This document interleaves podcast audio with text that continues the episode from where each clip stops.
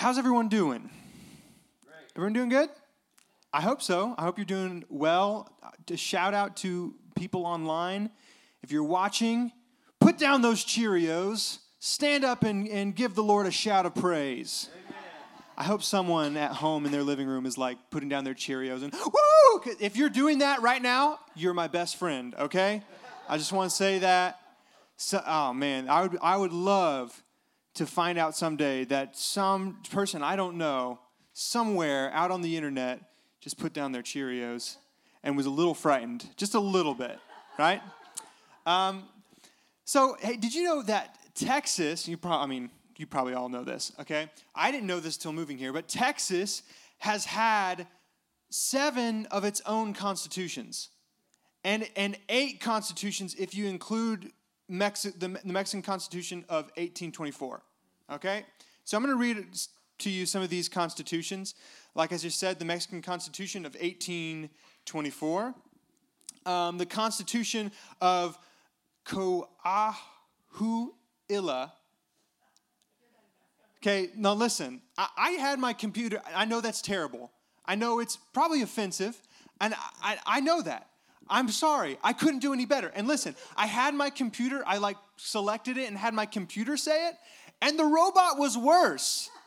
So, Mac or computer softwares, make English um, speak, dictation and speaking in computers better so that it doesn't butcher languages and that I don't have to do it too. So I'll have help beforehand so that I can pronounce this. Who, what does anyone know? How do you pronounce it?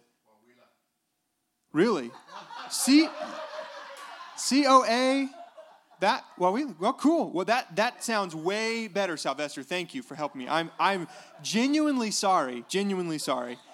Um, anyways, the Texas Constitution of 1836, the Texas Constitution of 1845, U.S. annexes Texas. Woo, go USA, right?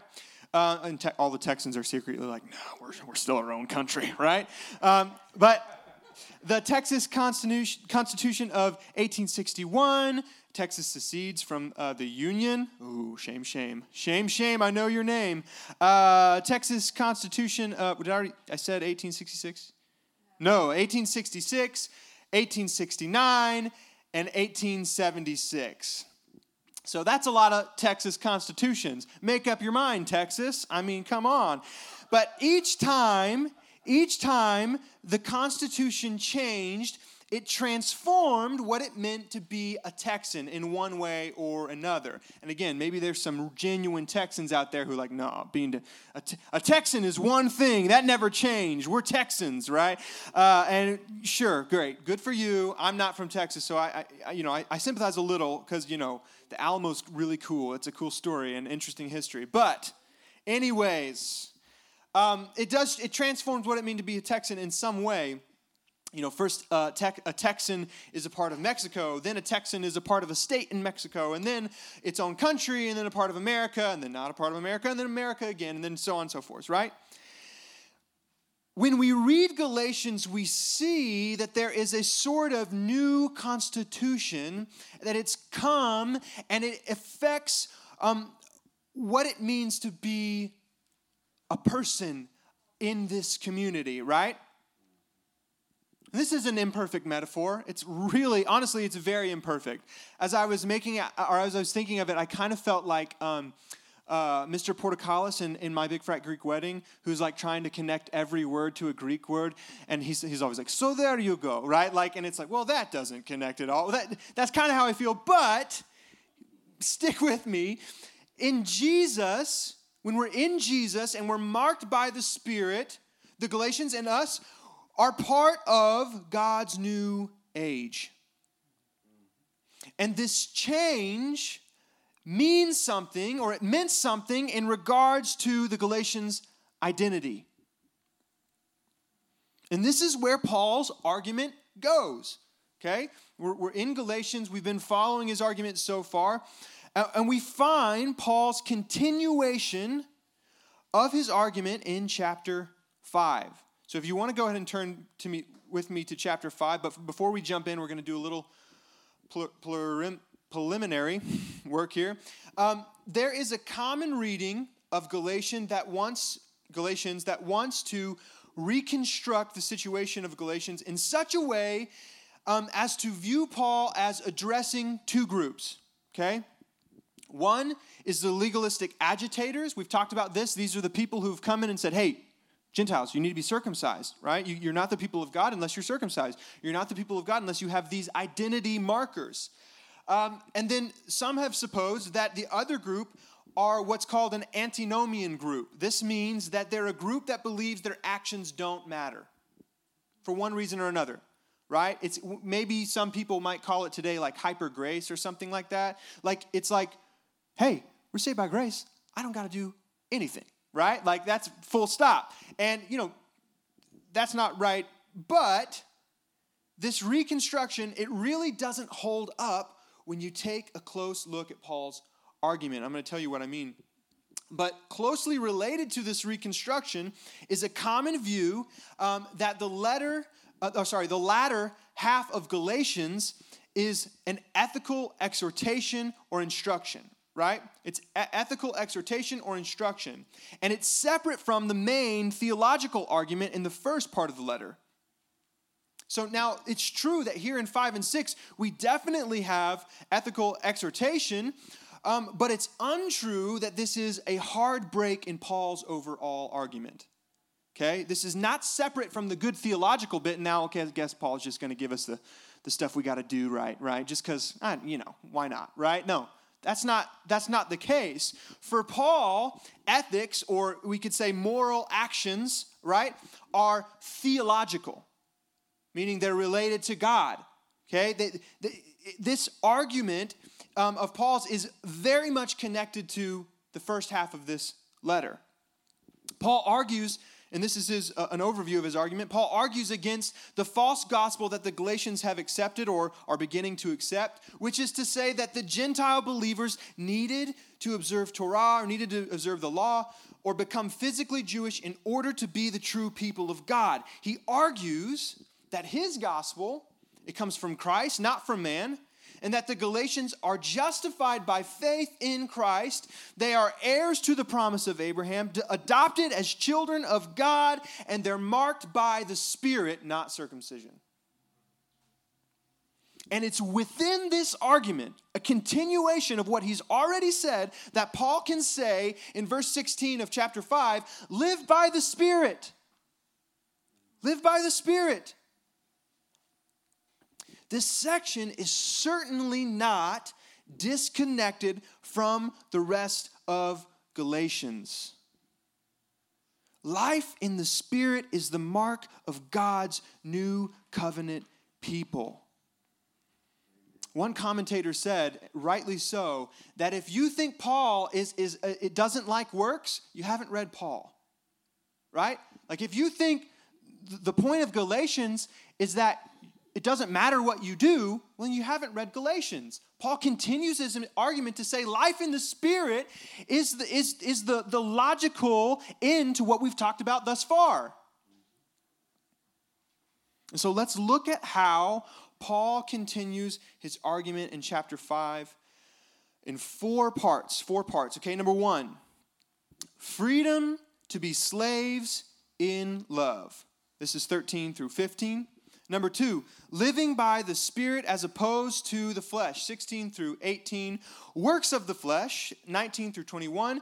And by contrast, the fruit of the Spirit, which is 22 through 26. This is what it says in verse 13. For you were called to freedom, brothers and sisters. Only do, do not use your freedom as an opportunity for self indulgence, but through love become slaves to one another. For the whole law is summed up in a single commandment you shall love your neighbor as yourself. If, however, you bite and devour one another, take care that you are not consumed by one another. In verse 16, live by the Spirit, I say, and do not gratify the de- desires of the flesh. For what the flesh desires is opposed to the Spirit, and what the Spirit desires is opposed to the flesh, for these are opposed to each other to prevent you from doing what you want. But if you are led by the Spirit, you are not subject to the law. Now, the works of the flesh are obvious fornication, impurity, licentiousness, idolatry, sorcery, enmity, strife, jealousy, anger, quarrels, dissensions, factions, envy, drunkenness, uh, carousing, and things like these. I am warning you, as I warned you before, those who do such things will not inherit the kingdom of God. By contrast, the fruit of the Spirit is love, joy, peace, patience, kindness, generosity, faithfulness, gentleness, and self control. There is no law against such things. And those who belong to Christ Jesus have crucified the flesh with its passions and desires. If we live by the Spirit, let us also be guided by the Spirit. Let us not become conceited, competing against one another, envying one another. So just to, just to clarify, that was from the NRSV, so it's going to be a little bit different than a lot of your translations. A lot of people I know use the NIV and KJV, but this is NRSV. It's going to be a little bit different. I chose it because it, it's a little bit um, more literal of a translation, right? And there's a few things that I wanted to be brought out as we read. Um, the, the, the virtue and vice lists, which is the list of you know the works of the, the, uh, the flesh and then the, the fruits of the spirit um, in the works of the flesh, I wanted to highlight that licentious, licentiousness uh, means debauchery, right? And it's very, very close, closely related to the, the two previously. Um, and then uh, carousing, which is a new word to me, uh, means like partying, right? It's, uh, it's like, uh, ooh, ooh. I think some tra- translations say orgies, which is, yeah. So it's in the Bible. so I was like, I don't know what to. Anyways, but uh, just to give you an idea, it's kind of, uh, you know, like um, philandering, maybe we could say. I don't know. Is that, that a good word? Anyways, let's move on. But the first point that we're going to look at um, freedom to be slaves in love. Okay, so it says, For you were called to freedom, brothers and sisters.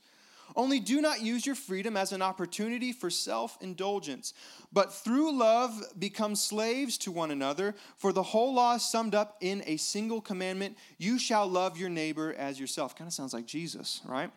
Um, if, however, you bite and devour one another, take care that you are not consumed by one another. All right, all right. So Paul Paul has come to play, okay? As usual, this is a message that we have, and it's one that it's it's like like one of those horse-sized pills, you know? It's not it's not easy to take, you know what I'm saying?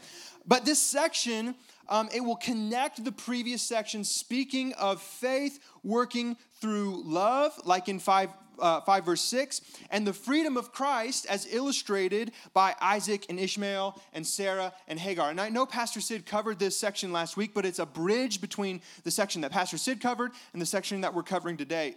so it's useful to kind of highlight um, the, the, what it means today, right?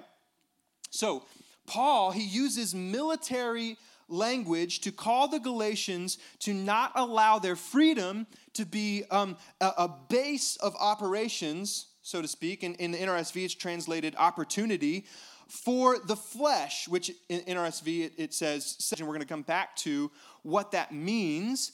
Um, but for now, it's important that we understand that he says instead of your freedom, um, or instead of you use your freedom um, to take up slavery in love. Slavery in love. Don't use it as a base of operations for the flesh. Don't use it to indulge yourself but use it as um, take up slavery in love. Now, slavery in love, that should be a song, okay? Someone needs to get a hold of like Beyonce or someone who's in the music business. Honestly, I don't even know what they would do with this, but it should be a song, Slavery in Love. I can hear it now. Slavery in Love, or something like that, you know? Obviously, maybe it would be a little less beautiful than that because Jeez, not everyone can has the vocal ability that I have. Um, but yes, it should be a song. So this is such a radical statement, right?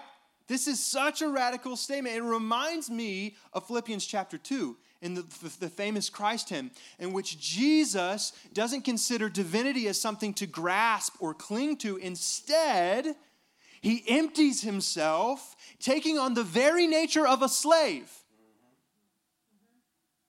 He humbles himself even to the point of dying on the cross. A, a, horrible death, a humiliating death meant for traitors, meant for terrorists. God became man and did that, right? That's our model. How radical is this love? This is not a Tom Hanks and Meg Ryan kind of love, okay? Love them, love the movie, Sleepless in Seattle. They're probably in other movies too.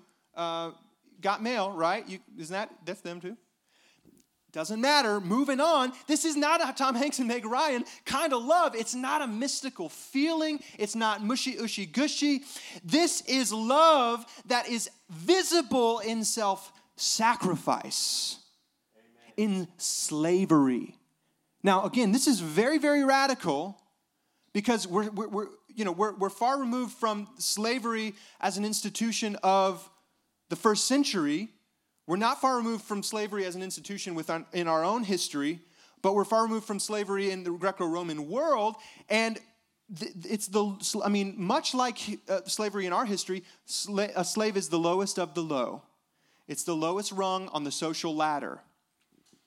And, and we're becoming this in love.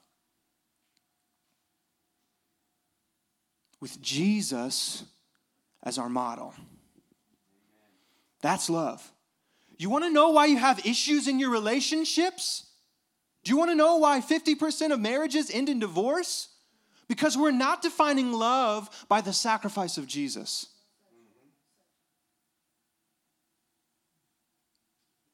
And, and I'm talking to the church. Those stats are the same. Or I, I think I may have heard at one point higher in the church. And, and, and, and, I'm, and I'm not talking to people, I'm not picking on people who have, who have uh, you know, gone through that, the pain of divorce. I'm talking to everybody because we've all defined love wrong. We've all displayed love in a wrong way. Whether you've had a successful marriage or not, if you are not self sacrificially loving your brothers and sisters in Christ, you are a part of the problem. I'm there. I'm there with you. This is so radical. But just as radically radical as slavery and love, again, should be a song, is the connection to the preceding argument by mention of the law. Okay? He, he mentions the law, right? He says it's all summed up in this one, this one commandment. And it's a noticeably positive view of the law. Now, when we read Galatians, it's easy to read the law as being a negative thing. Matter of fact, we kind of want Paul to say, law bad, Jesus good. But, but Paul doesn't say that. He doesn't say it in Romans, he doesn't say it here. That's not his argument. Uh, it would be kind of neat, it would be kind of nice for us, it'd be easier to kind of grasp, particularly after 2,000 years of Christianity. But Paul doesn't say that. Instead, he makes the better argument that the law was necessary to bring about the promise of Abraham, the promise of restoration, through the ultimate climax of God's good grace, which is Jesus. The law was necessary. He says in chapter 3, it held all things together under sin, right? It, it, it, brings us to Christ, it leads us to Christ. He talks about it as a tutor given until the appointed time when, when Christ would come, right? The law is a good thing. The law, the law is part of God's ultimate plan for redemption. And this law, through Christ, is summed up in one commandment. And again, it's very similar to Jesus. Think about Matthew 22 and Luke chapter 10. Luke chapter 10 is one of my favorite passages. I'll be honest, I think I've referenced it. Um, I think I've referenced it in like all of my sermons here so far. And that's okay because Luke chapter 10 is awesome. Um, Jesus, um, well, what happens is a teacher of the law comes to Jesus and says, Hey, how, you know, what do you, what do you make about the law? And Jesus says, Well, what do you? You know, what, what do you think? And he's like, Love Lord your God, love your neighbor as yourself. And Jesus like, Yeah, that's right. And he's like, Who's my neighbor? Wanting to justify himself, he's like, Who's my neighbor? And Jesus, he subverts the question with the parable of the Good Samaritan. See, he, he reveals that the teacher of the law, he doesn't truly love his neighbor because in his self-righteous ways of fulfilling this law, of fulfilling the law of loving his neighbor, he hasn't made room for loving the Samaritans. See, the Jewish people saw Samaritans as religious traitors.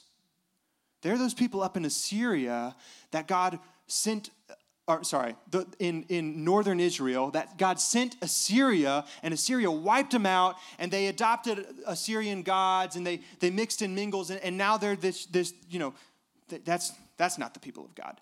Judah, we're the remnant, right? They're the traitors. And Jesus said, Who's neighborly in this story, right?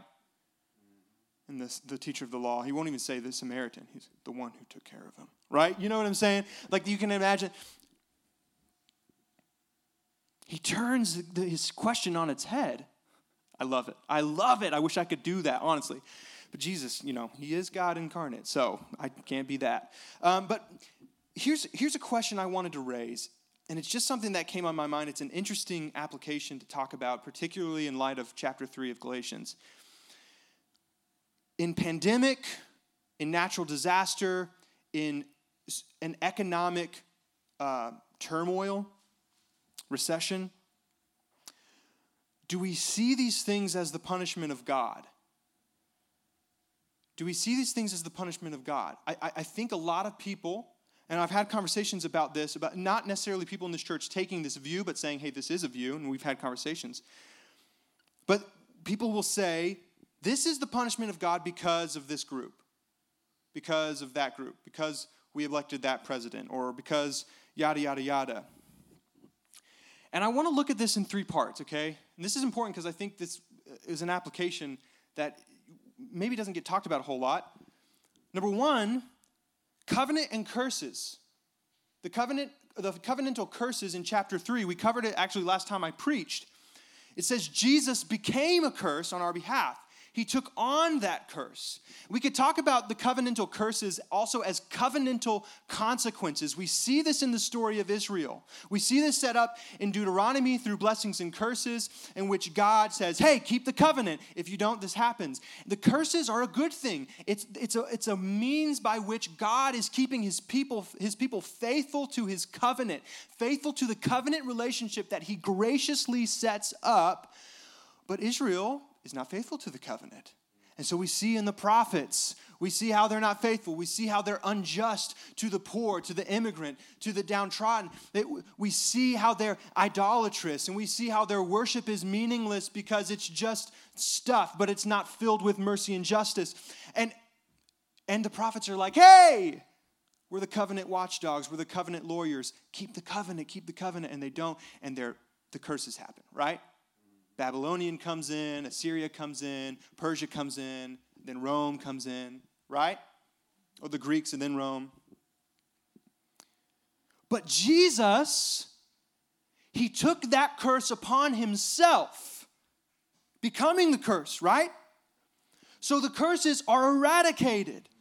Those good curses that called us to faithful uh, to covenant faithfulness are replaced because Jesus fulfilled the law. And in Him, we are called to covenant faithfulness. So we don't have to worry about the curses of God. Number two, if we were faithful to reading the curses of God and reading the prophets, we would see that overwhelmingly the curses and the, the, the, um, the punishment of God is on his own people for not being faithful to the covenant, not on outsiders. And so if we would read that, we would turn the spotlight on ourselves and we would say, oh, the principle, again, the principle, we're not talking about actual, you know, curses like in Israel's history. Jesus, he took care of that. But the principle says, God is calling me as a part of his people to covenant faithfulness. And now, here in, in, to the Galatians, Paul says that new covenant um, um, it's fulfilled by loving your neighbor. You see, blaming disasters and certain things on people groups is a lot like scarily close to hating Samaritans. They weren't they didn't they didn't do what's right. God's punishing us because of them. That sounds a lot like Jewish people and their relationship with the Samaritans of Jesus' day. And what does Jesus say about that? Love your neighbor. And Paul's saying it too. Man, that's I love it. I love it. But in, in verse 15, Paul, he keys us into this, this um, main thrust of the argument as he contends for the unity within the church. Unity within the church. Man, I, I've been into church my whole life. Not a long life, but it will be someday, hopefully. Um, and I don't expect to see a whole lot less fighting than I've already seen, and I've seen a lot in the church. Man, we need to get this. We need, to, we need to understand the importance of fulfilling the whole law in loving your neighbor. Amen. I know I've spent a lot of time in here, we got to go. Uh, living by the Spirit as opposed to the flesh. This is the second point. Live by the Spirit, I say, and do not gratify the desires of the flesh, for what the flesh desire is opposed to the Spirit, and what the Spirit desires is opposed to the flesh. For these are opposed to each other to prevent you from doing what you want. But if you are led by the Spirit, you are not subject to the law. Paul sets up this duality that we've seen before in, in, in, chapter 3, verse 3 a duality between spirit and flesh, or spirit and law. We see that in, in verse 18, right? Spirit and flesh, or spirit and law. Um, this is a contrast between the age of the spirit meaning God's new age of restoration began by Jesus and marked by his spirit at work in us, and the age of the flesh, meaning the sinful, present, evil age. And again, before he's argued, what are you doing? You want to you want to be complete by means of the flesh when you started by the spirit? That doesn't make sense. Jesus already rescued you from this present evil age. Why do you want to go back? Doesn't make sense. Now, listen, we, we need to understand this. This is not a contrast between a, a, a flesh, meaning the physical body, or the spirit, meaning the disembodied self. Okay? That's not, what, that's not what's here. For one, only a few of the works of the flesh, as we're about to read, are bodily desires, and all of the fruits of the Spirit are, are, are carried out physically within a community. So this isn't talking about my carnal body, earthly self, physical. The spiritual is good. That's Platonism, right? That's Plato. And then later Gnostic thinking, right? That's not that's not Christianity. Um, Paul is calling whole people in this world, in this life, as physical whole people to live by the Spirit. Paul doesn't have these really, really se- as, as, separate categories for like the spiritual and the physical like we do. He, he's not like, okay, well, you know, I feel good today, that's spiritual, but I went to the doctor tomorrow and got medicine, that's physical. He's not making these distinctions all the time. He's saying spirit life is spirit life as whole people, right? He's calling whole people to live as those who are in Christ and therefore justified by faith, adopted as children, and marked by the Spirit. And this has transformed who the Galatians are. This has transformed who we are, Radiant Life Church. It means something for our identity, like the Texas Constitution. Again, going back to that poor analogy. but now we get practical. We get practical. So this is the third works of the flesh. Now, the works of the flesh are obvious fornication, impurity, licentiousness or debauchery, idolatry, sorcery, enmity or, or hostility, strife, jealousy, anger, quarrels, dissensions, factions, envy, drunkenness, carousing. I think I'm saying that right. And things like these I'm warning you, as I warned you before, those who do such things will not inherit the kingdom of God. I didn't say that. I didn't. I just want to make it clear. I didn't say that. Paul, Paul said it. Get it. I'm, I'm throwing Paul under the bus on that one, right? But this is a vice list, um, and then later we'll a, a virtue list, which is the fruit of the spirit. Vice lists were common in the Greco-Roman society of Paul's day, and they were used commonly by ethical teachers. Okay, so Paul's virtue and vice lists are both similar and different from other lists. Um, virtue and vice lists often um, were not exhaustive, and they usually had one main point, right? And it would be a, it would be a mistake to go vice by vice, virtue by virtue, making a big deal out about each individually, and I'll tell you why here in a second. But this is generally true of his virtue and vice list here too. Okay, now look at this. He has three sexual vices, two religious vices, eight social vices, eight, and three drinking or like partying vices. Okay? And in the context of this of, of the social concerns in, in verse 15 and 26, and considering most of the vices have to do with social concerns, it seems clear to me that Paul is making a point about unity here. Unity. Love your neighbor by living, not by living by the flesh, but living by the Spirit. Living by the flesh leads to discord, right? But here's what we tend to do. And considering Paul's argument, we're probably not that far off from the Galatians. This is what we tend to do. We get what I call the spirit of Charlie Brown and the Peanuts. Okay, this is how we read it. We read, Now the works of the flesh are obvious fornication, impurity, licentiousness, idolatry, and sorcery. Oh my goodness. Drunkenness, carousing, and things like that. I'm warning you, as I warned you before, those who do such things will not inherit the kingdom of God. Do you see the problem? Do you see the problem? When we look at these individually, we tend to emphasize the things that we're okay getting mad about. But the things that we have a we have a struggle with, the things where our blinders are keeping us from seeing our issues, our, our participation in the kind of vices that Paul is listing, we, we you know, it's just, it goes, right? That's a problem. We are called to unity. We are called to love our neighbor sacrificially. Our brothers and sisters in this room were called to love sacrificially. That means when Pastor Sid comes to me and says, Hey man, you stink in general at preaching and smelly, you're smelly. And I say, Pastor Sid, that hurts my feelings. I'm not gonna get mad because I love Pastor Sid. And Pastor Sid, of course, is never gonna say anything like that because he loves me sacrificially. I'm not gonna be offended and I'm not gonna offend.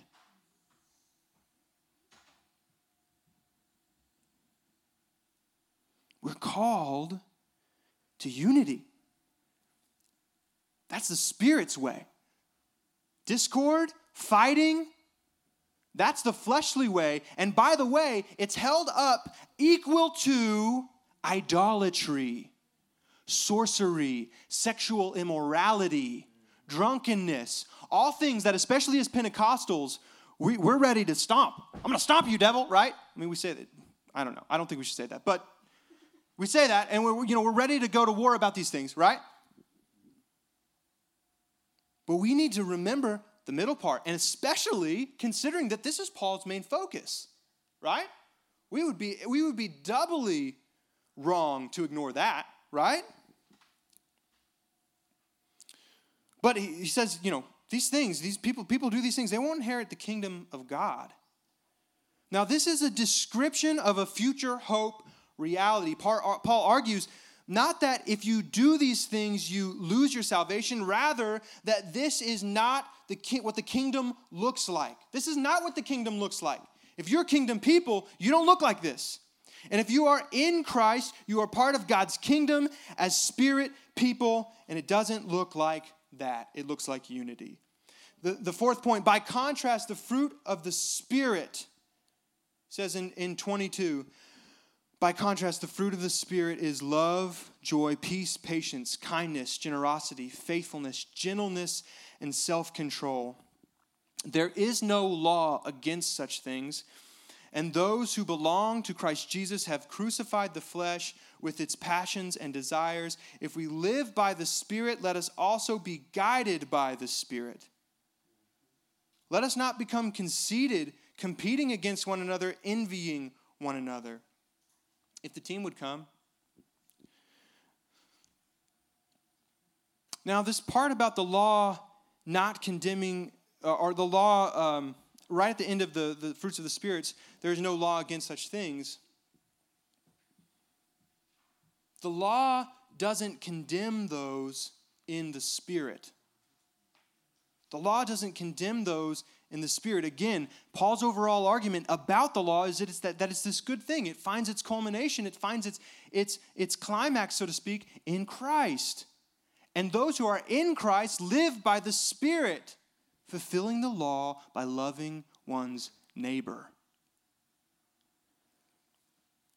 Jesus rescued us from this present evil age. He brings us into new creation, and that's what this sounds like. Christ Jesus, in, belong to Christ Jesus, have crucified the flesh, it says, with its passions and desires. We've, we've crucified the flesh in Christ. We're in this new age. We're rescued from the present evil one. This is getting at new creation, which in chapter 6, Paul's going to say circumcision is nothing, um, uncircumcision is nothing. What counts, what matters is new creation. Just like he said, similarly at the beginning of this chapter, that circumcision, uncircumcision has no power, but that faith at work in love counts. There's a parallel there. There's a sense in the in the holy in the gifts of the spirit and the fruit of the spirit in living by the spirit as opposed to living by the flesh that says living in new creation through Christ transformed means loving your neighbor. Means being peaceful, patient, kind, generous, faithful. And again, just like the vice list, this is not exhaustive. It's not meant to be do these things and you'll be saved. No, that's that, that's works-based righteousness if that's what you're worried about. We're not we're not arguing for that. We're arguing that Paul is saying, "Hey, you're brought into God's people. So live by the Spirit. That's what it, your spirit people live by the Spirit. The Spirit is essential for the Christian life, the day to day life. We have to cultivate the Christ like fruits that mark us as God's people.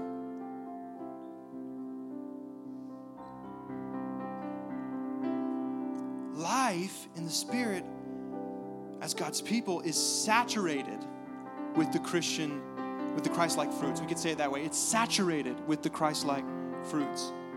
And it's practically lived out in community. Important is that? Thank you, Jesus. Amen. Thank you, Jesus. This analogy, Paul keeps going with it in the next chapter, and we look at it next week. He's talking about fruit, and then he says, What you sow, you will reap also. So we sow in the spirit. I mean, we cultivate. I like the word he used. You get what you feed. Mean, you sow enmity and bitterness and everything else. Guess what's going to come out? It's the same exact thing. But when you sow in love and joy and peace, that's what comes. And God promises the abundance in that.